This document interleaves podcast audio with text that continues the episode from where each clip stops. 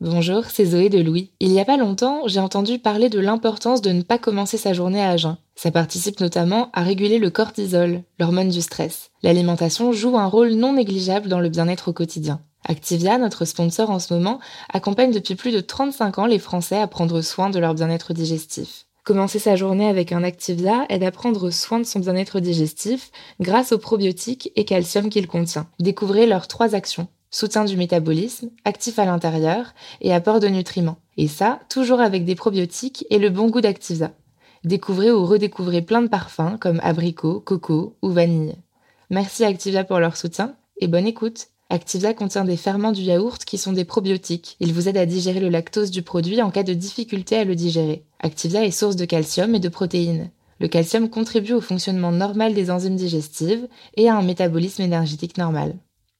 Bonjour, c'est Zoé de Louis. Ça fait maintenant deux ans que j'ai la chance de travailler pour Louis Média et que vous entendez ma voix sur vos podcasts préférés. Travailler pour quelque chose qui a du sens pour moi, c'est essentiel à mon épanouissement au quotidien. Et vous, comment se passe votre relation au travail? C'est plutôt épanouissant et enthousiasmant ou plutôt boule au ventre et des motivations? Si vous êtes dans le deuxième cas et que vous comptez chaque semaine le nombre de jours qui vous séparent du week-end ou des prochaines vacances, je vous recommande plus que jamais le parcours Chance, partenaire d'émotion. Chance est une communauté d'entraide professionnelle pour aider chacun et chacune à trouver sa place dans le monde du travail. La communauté Chance a une méthode unique qui a fait ses preuves. La première étape, c'est celle du bilan de compétences. En trois mois seulement, vous allez pouvoir redéfinir vos objectifs pro et renouer avec ce qui vous anime vraiment, avec l'aide d'un coach professionnel qui vous sera dédié. La deuxième étape, c'est celle du passage à l'action. Une fois votre projet défini, toute la communauté Chance sera à vos côtés pour donner vie à votre projet. Un collectif hyper engagé, prêt à vous épauler et à vous ouvrir son réseau. Si ce message résonne en vous, je vous invite à vous rendre directement sur le site chance.co pour faire le point gratuitement avec un conseiller et changer ce qui ne va pas ou plus dans votre vie pro. Bonne écoute Louis.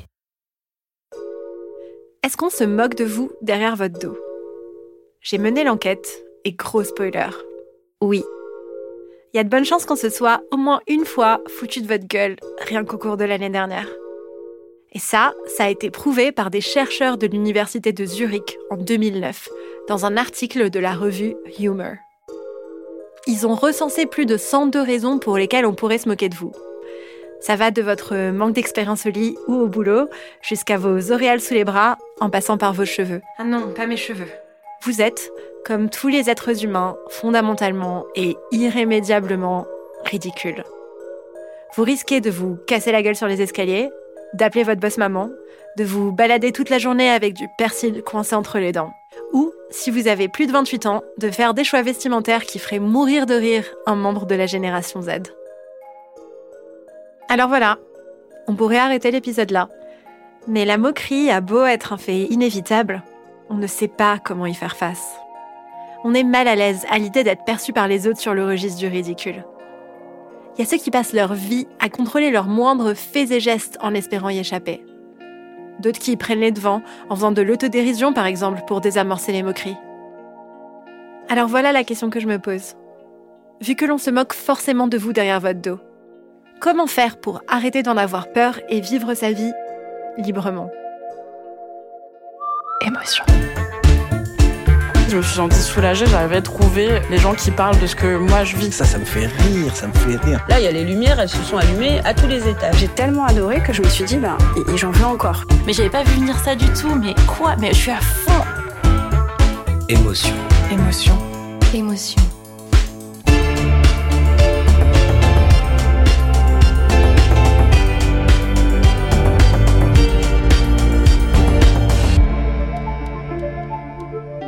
Moi, j'aimerais bien vous dire que j'ai aucun problème avec la peur du ridicule.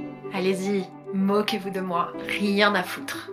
Je suis écrivaine et mon credo, c'est que pour écrire de la bonne littérature, il faut pas avoir peur de braquer la lumière sur les parties les plus ridicules, honteuses et obscures de soi. Il faut pas enjoliver, faut pas se donner le beau rôle, faut pas donner le beau rôle à ces personnages, surtout s'ils nous ressemblent. Alors pour écrire mon premier roman, Le goût des garçons, j'ai puisé dans mes souvenirs d'adolescence les plus gênants, ce que j'aurais le plus peur d'avouer comme ça dans une conversation avec des potes. Et il n'y a pas que ce qu'on dit. Il y a la question de comment on le dit. Quand on écrit, chaque tournure de phrase est une potentielle bombe de gêne à retardement. Cette métaphore-là, Elle est poétique ou elle est empoulée Cette allitération dont je suis si fière aujourd'hui, est-ce qu'elle risque de me faire hurler de malaise quand je la relirai dans dix ans?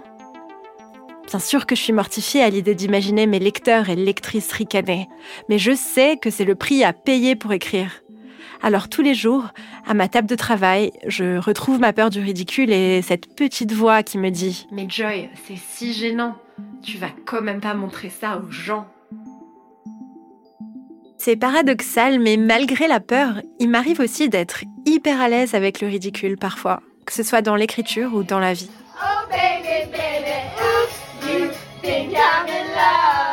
Pour mon enterrement de vie de jeune fille, par exemple, j'ai voulu qu'on se moque de moi.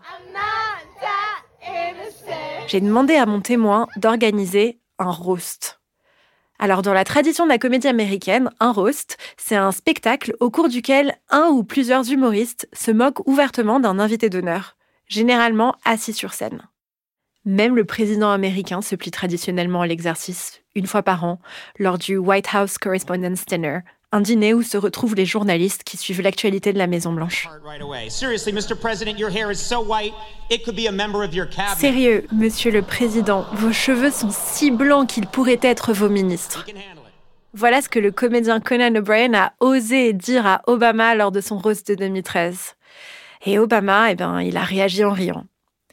Alors si c'est OK pour Obama qu'on se foute de lui ouvertement, ça doit être OK pour moi aussi. Mais mon idée de roast n'a pas fait l'unanimité. Moi, j'ai trouvé ça aberrant. Pour moi, c'est c'est pas le c'est pas le cadre et c'est pas le enfin c'est bizarre en fait. Ça c'est mon amie Faustine. Et elle n'était pas très emballée à l'idée de se moquer de moi devant moi. Mais elle se gêne pas pour me dire quand elle trouve mes idées aberrantes. En vrai, j'ai pas du tout été vexée par ce roast. On a toutes et tous bien rigolé. Mais je dois être honnête avec vous. Je suis pas cette fille-là tous les jours. Moi aussi, parfois, j'ai hyper peur qu'on se moque de moi. Allez, Joy, arrête de faire la meuf. Dans ma vie et dans mon écriture, je m'interdis encore plein de choses par peur d'en faire trop. Alors j'ai décidé d'interroger quelqu'un qui est vraiment à l'aise avec ça. Moi, vous savez, le pouvoir, tout ça, j'adore. je vais la chercher. Je vais la chercher. D'accord. Fred, c'est le mec de Faustine. Il fait du théâtre d'improvisation depuis des années et j'ai l'impression que lui, il s'en fout pour de vrai qu'on se moque de lui ou pas. Je vais le voir parce que je veux qu'il me parle de ce que ça fait de monter sur scène comme ça, sans script, sans texte, avec pour objectif de faire rire des centaines de personnes. Et je m'attends à ce qu'il me dise qu'il n'a jamais eu peur du ridicule. Sauf que non.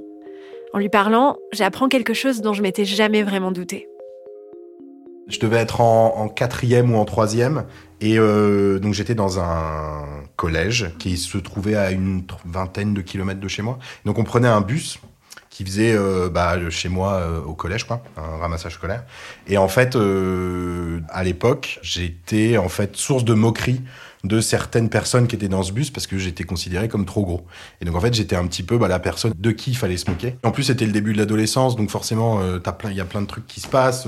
et, et, et c'est vrai que je me souviens bah, de, de, de, me dire que je ne suis perçu que à cause de mon corps, en fait. Bah, je suis le, petit gros de service, quoi.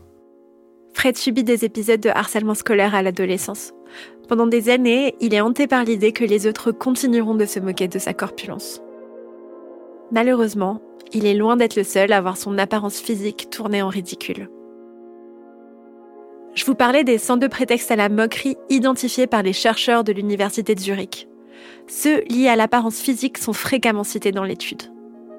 Au sein d'une société grossophobe, les personnes grosses font face à des discriminations dans tous les aspects de leur vie. Les moqueries n'en sont qu'une facette. Une facette qui peut sembler plus anodine que les autres, mais qui a des effets pérennes sur celles et ceux qui la subissent. Et même parfois, encore aujourd'hui, je me regarde dans le miroir, je me dis, mais en fait, il y a quelque chose qui va pas, quoi. Cette peur du ridicule, elle est toujours là. Mais même quand j'arrive, euh, quand je présente quelque chose, de me dire, ah, il faut quand même que tu fasses attention, euh, parce qu'on ne sait pas ce qui peut arriver, et tu peux, euh, tu peux, bah, tu peux paraître ridicule, quoi. Je comprends vite que mon ami Fred, malgré son aisance sur les planches des clubs d'impro, n'est pas imperméable à la gélotophobie. Gélotophobie, du grec gélos, rire. C'est le terme inventé par le psychologue allemand Michael Titz en 1995 pour qualifier la peur du ridicule qu'il observe chez certains de ses patients. La gélotophobie est un continuum sur lequel nous nous positionnons tous. Nous avons tous plus ou moins peur qu'on rit de nous. Mais à l'extrême, les grands gélotophobes peuvent se vexer dès qu'ils entendent des gens rire, même si ce rire ne les vise pas personnellement. En gros, je t'explique. Il y a des psychologues qui ont travaillé sur la peur de la moquerie euh, et donc qui ont élaboré un questionnaire. Hors de question de diagnostiquer moi-même mon ami Fred, évidemment. Mais j'ai quand même envie de lui montrer le questionnaire GELOF 15, qui a été élaboré par les docteurs Proyer et Ruche en 2008 pour évaluer la gélotophobie. Je demande à Fred si certains des symptômes cités dans le questionnaire lui sont familiers. Il y a le, le deuxième point déjà, j'évite de m'exposer en public parce que j'ai peur que les gens se rendent compte de mon incertitude et puissent ainsi se moquer de moi. Moi, je remplacerai mon incertitude par mon corps en fait, parce que j'ai peur que les gens se rendent compte de mon corps et puissent ainsi se moquer de moi. Voilà. Enfin, je me souviens en fait, c'est un truc qui m'a qui, qui me revient là, c'est que pendant un moment en fait, euh, quand je voyais des gens que je ne connaissais pas, instinctivement, je rentrais mon ventre parce que pour éviter que les gens pensent, enfin, se, se moquent de moi, quoi. Et c'était inst- instinctif. Quand les gens se moquent de moi, je me sens comme paralysé. Bah, c'était le cas quand j'ai subi le harcèlement en fait euh, dans le car. Et le moment où, je me suis plus senti paralysé, c'est juste que j'ai explosé en fait. J'ai, à un moment, j'en ai pris un par le col, je l'ai plaqué contre la vitre du bus et je lui dis mais maintenant tu arrêtes, c'est terminé, j'en peux plus, j'en ai marre. Et ça s'est terminé. C'est dommage qu'en fait d'en arriver là quoi. Heureusement, la violence, c'est pas du tout la voie que Fred a choisie pour faire face à sa peur. Des années après l'incident du bus, il est en école de commerce et il prend un cours d'impro. C'est vrai que j'ai parlé avec des gens qui, m'ont connu avant mon école de commerce et après mon école de commerce qui m'ont dit mais en fait t'as as changé quoi. Et euh, ouais ça a été une sorte de déclic de se dire bah comment dire mon comportement euh, n'est qu'une farce mais dans le bon sens du terme. Je fais rire les gens et moi ça me bat. Et, et en fait euh, rapidement je me suis dit ah bah ouais en fait ce que je fais sur scène je peux très bien le faire au jour le jour avec les gens et finalement ça change les choses et c'est trop bien d'avoir des sourires à la place des moqueries. Qui loin des collinus Parmons et parvus. Les rimes sont pas folles. C'est terrible. C'est affreux on cherche à avoir le rire du spectateur et pour ça il faut se rendre ridicule. Et en fait ça m'est arrivé plusieurs fois de jouer un personnage qui avait un gros ventre. Facile, j'en ai un. Et ça en fait euh, ça m'a aidé euh, bah, à m'accepter euh, tel que je suis et puis je pense que bah ça y est on a on a désamorcé en fait tout ce que tu peux dire bah je m'en fous. Ça, ne m'atteint plus. Mais pour ça, il y a eu énormément d'exercices d'apprentissage du corps, de la voix, énormément de façons de faire. Enfin, il y a beaucoup de travail sur on va réfléchir à des personnages. Et en fait, euh, je me souviens, mon, mon prof d'impro me disait pour ça, mais regardez les gens dans la rue, dans le métro, etc. Et prenez ce qu'ils sont et adaptez-les à vous, quoi. Le personnage un peu badaud euh, qui, qui a un gros ventre et qui a un accent du sud, voilà, bon, ça, je le fais bien, ça marche, c'est super. La première fois que t'as joué ce personnage un peu bedonnant, t'as dû, ça a dû être terrifiant, quoi. Non, j'ai pas le souvenir. En fait, euh, en fait, il est, disons qu'il s'est, ouais, c'est un, je sais pas, c'est un peu déterministe, mais en fait, il s'est imposé à moi dans le sens où bah, j'avais ce qui, le corps qu'il fallait, quoi. Ça a l'air paradoxal comme ça, mais en provoquant exprès la réaction qui craint le plus chez les autres, il réussit à ne plus en avoir peur. Ça ne surprend pas le psychologue allemand Michael Titz, inventeur du terme de gélotophobie. C'est même, au contraire, le conseil qu'il donne lui-même à ses patients. Par exemple, lorsqu'un jeune thésard vient lui demander de l'aide pour parler en public, il lui recommande de tirer la langue pour zozoter exprès devant son auditoire. C'est cocasse, mais ça marche. Le thésard n'a pas vraiment besoin d'aller au bout de l'exercice. Il lui suffit de s'imaginer tirer la langue pour être débarrassé de cette tétanie. Je me demande si Fred a appliqué cette méthode sans le savoir. Grâce à l'impro, il apprivoise les situations de ridicule qui pourraient lui tomber dessus dans la vie. Bien sûr que sur scène, il y a des moments gênants, des bides complets. Mais les bides, ces fameux moments de solitude, il y en a aussi plein au quotidien. Alors autant s'y entraîner. Ça m'est arrivé hein, de faire des improvisations on rame, on sait pas où on va, le public ne rigole pas, enfin il y a rien qui va. En fait, dès qu'on termine l'improvisation, on va voir les gens avec qui on, on fait de l'impro et ils disent mais c'est pas grave en fait, ça arrive. Euh, et, on va faire en sorte que la prochaine euh, ne soit pas comme ça. Et euh, parce qu'en fait, si on se met dans dans la réflexion de ah je me suis complètement planté sur l'impro et ça va être horrible la prochaine, en fait c'est fini le match. Enfin le match est terminé. Donc il faut réussir à, à dépasser un peu ça. Le malaise, en tout cas sur scène, je l'accepte. Parce que ça fait partie du jeu, quoi. Si l'impro est nul, bah euh, oui, c'est malaisant, mais c'est tant mieux. S'il y a du malaise, alors c'est tant mieux. Ce sont justement ces moments-là qui aident Fred à prendre le dessus sur sa peur. Ce sont eux les moments les plus précieux. Pour le psychiatre Christophe Panichelli, auteur du livre La thérapie par le rire, paru aux éditions Mardaga en 2023, ces moments de malaise sont un outil qui peut nous aider à guérir, notamment de la peur du ridicule. L'exemple de Fred là, est très euh, intéressant parce que le fait d'utiliser l'impro et le, le- le théâtre, c'est une sorte de thérapie comportementale en fait. Ça va le forcer lui à s'exposer à ce qui lui faisait peur, à euh, rentrer dans la situation où il doit affronter le regard des gens, la présence des autres, les réactions des autres à ce qu'il dit ou ne dit pas. Et le fait de pratiquer ça va l'aider à constater qu'il ne se passe pas grand-chose, que la majorité des gens sont soit indifférents, soit bienveillants envers lui. C'est vrai qu'il y a des gens qui sont agressifs et que ça peut arriver euh, d'être euh, sujet à moquerie, mais euh, non seulement il va constater que le plus souvent il ne se passe rien du tout, Un peu comme quand, pour vaincre sa peur des ascenseurs, on se force à prendre l'ascenseur tous les jours. On arrive sain et sauf, et à force, on apprend que c'est pas dangereux. Mais il va aussi pouvoir constater qu'il a un certain pouvoir de réaction à tout ça et le fait de euh, pratiquer justement la répartie et de s'entraîner à avoir une souplesse dans la répartie, ça va beaucoup l'aider sûrement à répondre aussi aux gens qui se moquent de lui. Un constat que Fred n'a pas manqué de faire dans un tout autre domaine. Dans mon équipe de rugby, que je connais maintenant depuis un moment, en fait, une fois, j'ai pris une, une douche avec eux en me disant, bon, allez, on va voir ce qui se passe. Et en fait, euh, bah, normal, quoi. Il s'est rien, enfin, il s'est rien passé, évidemment. Qu'est-ce que je m'attendais à quoi? Tout le monde me regarde, fait waouh Mais parce que, ouais, euh, je sais pas, on est entre adultes, euh, en fait, euh, on s'en fout, quoi. On débriefait du match, euh, on avait autre chose à faire que de regarder nos corps. Maintenant que je sais quels efforts Fred a dû faire pour être à l'aise avec son corps, je suis encore plus impressionnée par son aisance sur scène. Mais je peux pas m'empêcher de me demander s'il y a des personnes qui sont nées comme ça, qui n'ont jamais eu peur du ridicule et qui n'ont pas eu besoin de faire tout ce cheminement pour arriver là où Fred en est.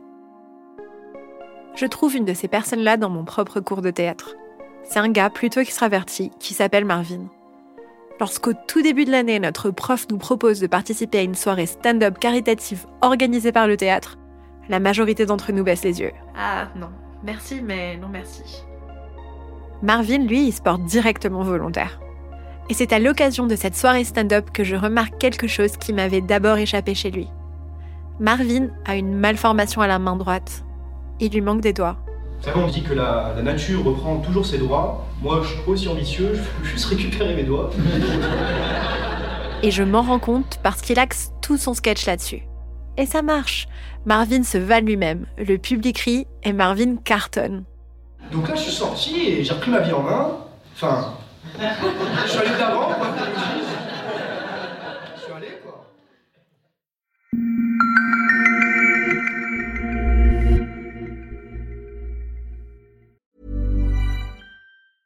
Hiring for your small business? If you're not looking for professionals on LinkedIn, you're looking in the wrong place. That's like looking for your car keys in a fish tank. LinkedIn helps you hire professionals you can't find anywhere else, even those who aren't actively searching for a new job but might be open to the perfect role. In a given month, over 70% of LinkedIn users don't even visit other leading job sites. So start looking in the right place. With LinkedIn, you can hire professionals like a professional. Post your free job on linkedin.com slash achieve today.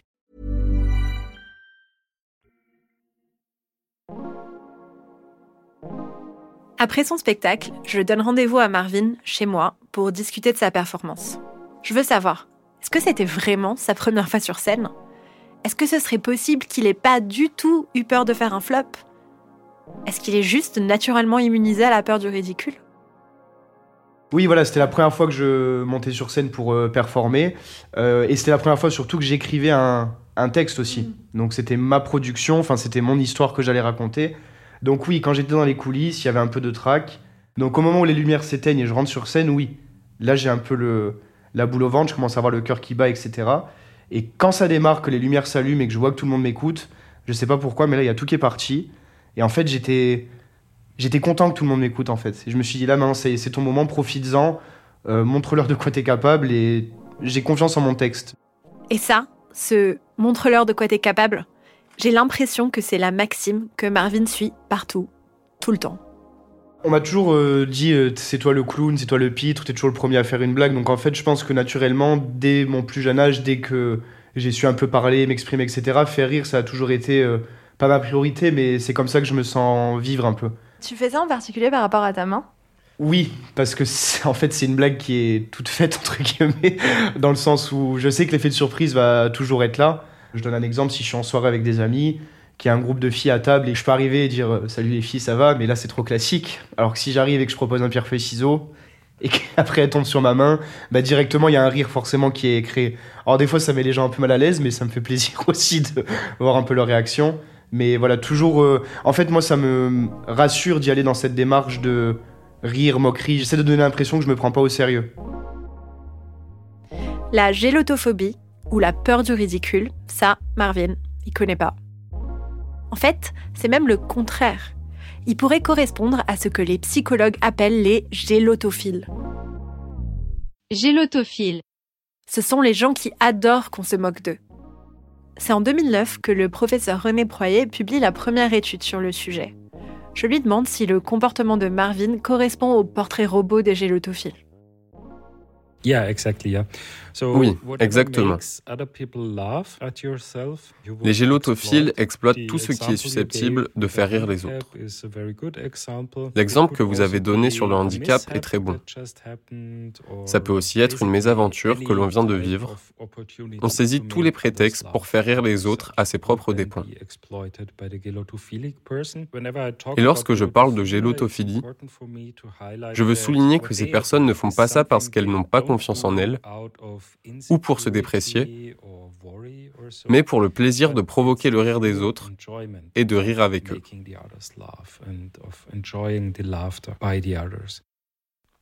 Voilà, c'est peut-être ça qu'il faut faire. Montrer aux autres qu'on n'a pas peur qu'ils se moquent de nous.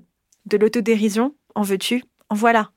Envoyez ce message à tous les persifleurs. Tu penses pouvoir m'atteindre? Eh bien, bon courage. Je me suis déjà moqué de moi-même mieux et plus que toi. Mais prudence, il faut quand même prendre certaines précautions. Parce que rire avec ceux qui se moquent de nous, c'est pas toujours une bonne idée. En premier lieu, il faut euh, faire la distinction entre rire avec bienveillance, avec estime, avec euh, tendresse, et rire avec mépris et euh, avec méchanceté. Tant dans le fait de rire des autres que du fait de rire de soi. Le docteur Panichelli. C'est quelque chose qui peut être euh, très chouette de se faire taquiner avec, euh, avec euh, gentillesse et avec amitié, y compris sur des sujets sensibles parfois. Ce qui est compliqué, bien sûr, c'est plutôt le rire euh, euh, qui est fait avec mépris, euh, qui est fait dans le but de rabaisser l'autre, euh, qui est fait avec méchanceté. Et forcément, on peut avoir peur de ce rire-là. Si on pratique beaucoup l'humour, on va finir par avoir une certaine habitude de répondre à tout ça avec humour, ce qui est la meilleure manière de s'en sortir justement dans des situations où les autres essayent de nous ridiculiser et ça va peut-être pas toujours nous venir tout de suite. Mais le fait de pratiquer l'humour ou bien d'être en thérapie où il y a dans les séances une certaine dose d'humour, ça peut aider justement à, à se reconnecter à cette créativité-là. En écoutant le docteur Panichelli, je pense à Marvin et aux solutions créatives qu'il met en place pour désamorcer l'étonnement des autres et surtout pour répondre avec intelligence à ceux qui le blessent. Et un jour, donc, j'arrive au tennis, j'avais 14-15 ans, et je serre la main à un nouveau qui est ici, et au moment où il me serre la main, il hurle en fait. Il est genre Ah putain, c'est quoi ça? et tout.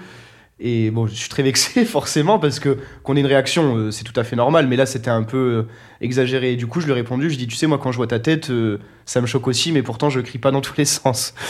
Et du coup, ça, ça, ça lui bien bouché coin, quoi. Il avait pas su trop quoi me répondre. Et après, il venait, il me faisait un check avec le point plus tard. Mais du coup, sur le moment, j'ai été obligé de lui dire ça parce que ça m'avait un peu vexé, quoi. Alors comment savoir, face à une situation, s'il vaut mieux faire de l'autodérision ou user de sa répartie pour se défendre et montrer aux autres qu'on peut leur rendre l'appareil Vous vous souvenez peut-être de Barack Obama qui faisait souvent des mises en scène comme ça, euh, euh, où il se ridiculisait lui-même. Par exemple, on trouve ça sur Internet facilement.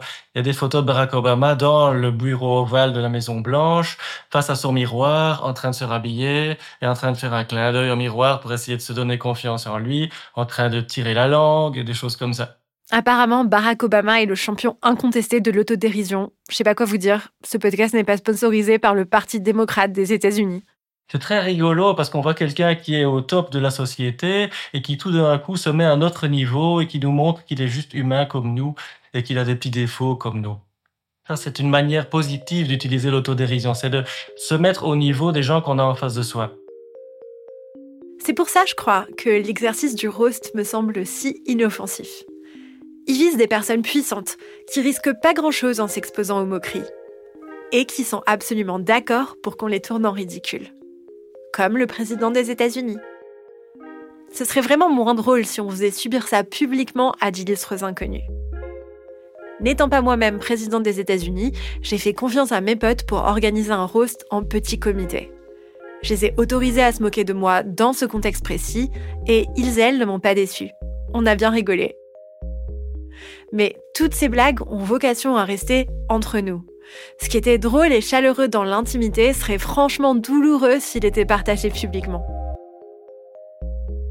Du coup, oui, le rire et l'autodérision, ça dépend du contexte. Mais le ridicule peut nous tomber dessus à n'importe quel moment. Et il me semble que la sagesse, ce serait de l'accepter avec souplesse pour s'en libérer.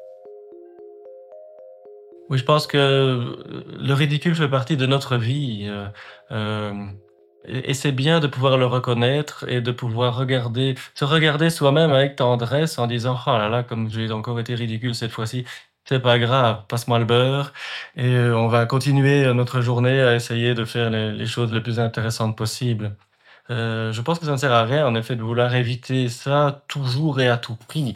Il y a certainement euh, euh, des moments où c'est vraiment important de ne pas avoir l'air ridicule si on est en train de parler avec son patron, si on est si on est devant la femme ou l'homme de sa vie, euh, c'est peut-être, c'est sans doute très important à ce moment-là d'essayer d'éviter d'être ridicule. Et en même temps, euh, si on peut montrer que voilà, ça peut arriver et, et c'est pas grave, on va survivre à ça et on va continuer à avoir une vie intéressante après, euh, c'est certainement une compétence intéressante dans la vie, oui. Un des principes fondateurs de l'improvisation, c'est accepter. Accepter ce qui se passe sur scène, accepter le personnage qui est en face de toi accepter l'idée un peu loufoque qui te vient en tête. Et ça, en fait, la notion d'acceptation, euh, je pense qu'elle est très importante pour des personnes qui ont peur du ridicule. Euh, donc finalement, euh, bah, en tout cas, moi, j'ai accepté d'une certaine manière ce que je suis. Ça m'arrive encore parfois d'avoir peur du ridicule, mais c'est normal, c'est une défense humaine comme les autres. J'irai même plus loin. On peut choisir de plus subir le ridicule lorsqu'on comprend qu'on a le pouvoir de le provoquer quand on veut. Le docteur Michael Titz m'explique que si le ridicule nous est tellement désagréable, c'est parce que les moqueries nous donnent l'impression d'être objectifiés par le regard des autres. Mais il nous est toujours possible d'inverser la dynamique, de reprendre notre position de sujet. En se rendant ridicule volontairement, on se prouve qu'on peut agir sur le regard que les autres posent sur nous. C'est en se basant sur ce principe que Michael Titz met au point une thérapie spécifique à la gélotophobie qu'il appelle humor drama. Ce sont des séances de thérapie de groupe où les participants font exprès de se rendre ridicules en adoptant des attitudes clownesques. Ils s'entravent les membres avec du scotch et se forcent à traverser la pièce en clopinant. Ils ont des conversations entières en gardant de l'eau dans la bouche. Moi, du coup, c'est chelou de bague comme ça. Bon, pour l'instant, les thérapies d'humeur drama n'existent que dans les pays germanophones. Mais il y a plein d'autres moyens de s'entraîner à affronter le ridicule. En fait, vraiment, l'improvisation, le théâtre, euh, aller sur scène, parler aux gens et, se montrer, enfin, c'est un, un remède qui coûte pas cher en plus à la sécurité sociale pour euh, enfin voilà pour euh, pour mieux vivre. J'ai l'impression d'être un promoteur euh, faites de l'impro mais faites faites de l'impro faites du théâtre de la de la chanson enfin voilà quoi c'est essentiel. Monter sur scène. Ouais monter sur scène faites des trucs parler aux gens la scène dont parle Fred elle peut être métaphorique On n'a pas forcément besoin d'être très drôle, d'avoir un sens inné de la répartie ou d'être la reine de la vanne pour tenter le coup. Pas besoin d'avoir la moindre ambition artistique. Même si votre truc à vous, c'est pas de faire du stand-up, d'écrire des romans, de remplir des librairies ou des salles de spectacle. Ça vaut quand même la peine de les provoquer parfois, ces moments de gêne. Juste pour voir ce qui se passe, ce que l'on ressent. Tentez cette blague qui risque de tomber à plat devant vos beaux-parents. Soyez les premiers à vous lancer sur la piste de danse au mariage de vos potes. Postez ce selfie où vous vous trouvez belle ou beau, et tant qu'à faire, ajoutez-y cette légende hyper kitsch qui vous est venue spontanément. Constatez qu'on y survit. Et qu'à la longue, on arrive à faire avec. Parce que le ridicule, c'est un peu comme la mort. C'est inévitable. Alors à vouloir s'en protéger à tout prix, on passe à côté de plein de choses. Ne jamais prendre l'ascenseur parce qu'on risque de s'écraser. Ne jamais monter sur scène parce que les autres risquent de se moquer. Moi, par exemple, j'avais un peu peur de faire ce podcast. Parler d'une première pipe ratée entre ados dans mes romans, aucun souci. Mais mener un travail journalistique documenté et m'enregistrer ensuite, c'était terrifiant. Tu connais rien, tu vas passer pour une idiote face aux vrais journalistes qui ont été formés pour ça. Alors j'ai tenté d'apprivoiser cette petite voix qui me nargue H24 et que je vous fais entendre depuis le début de cet épisode. Et parmi vous, il y en a peut-être quelques-uns qui vont trouver cet épisode vraiment nul. Est-ce que ça me fait plaisir de vous imaginer ricaner Non. Est-ce que ça vaut la peine de renoncer à ce podcast pour autant? Non plus. Mais il faut de la modération. Si le ridicule c'est comme la mort, alors on doit aussi prendre des précautions pour s'en prémunir. Ne pas rouler à tombeau ouvert sur l'autoroute. Avoir le courage de mettre des limites quand on se sent mal à l'aise et que les moqueries deviennent malveillantes. Savoir dire stop. Ce que tu es en train de faire là, ça me convient pas. Pour reprendre l'expression du docteur Panichelli. Parce qu'on peut rire de soi, certes, mais pas avec n'importe qui.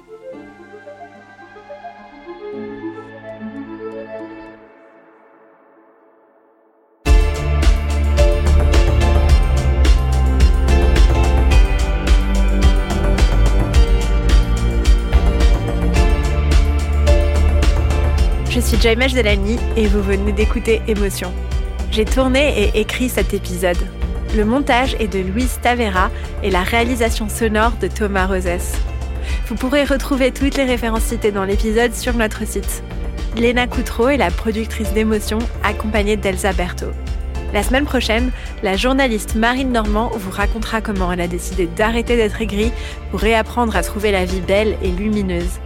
Merci pour votre écoute et retrouvez Émotion là où vous aimez écouter vos podcasts.